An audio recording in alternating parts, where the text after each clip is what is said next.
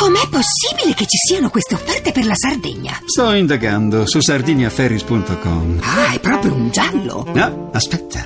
È una nave gialla. Usa la testa anche tu. Per Sardegna, Corsica ed Elba, sardiniaferris.com.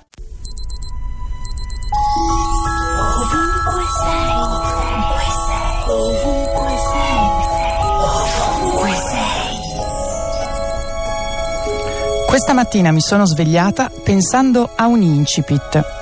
Robert si alzò alle 4 del mattino. Stacco, interno di libreria. Un titolo si appiccica ai miei occhi. D'estate i gatti si annoiano. La copertina mi respinge. La fotografia della ragazza che legge in riva al mare sgretola l'evocazione dei mici. Stacco.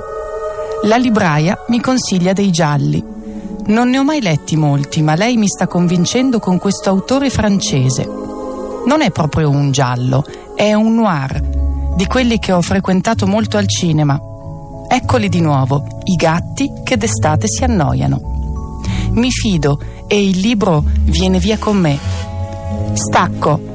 Mi chiedo dove vorrei fare il prossimo viaggio. Prendo in mano il libro.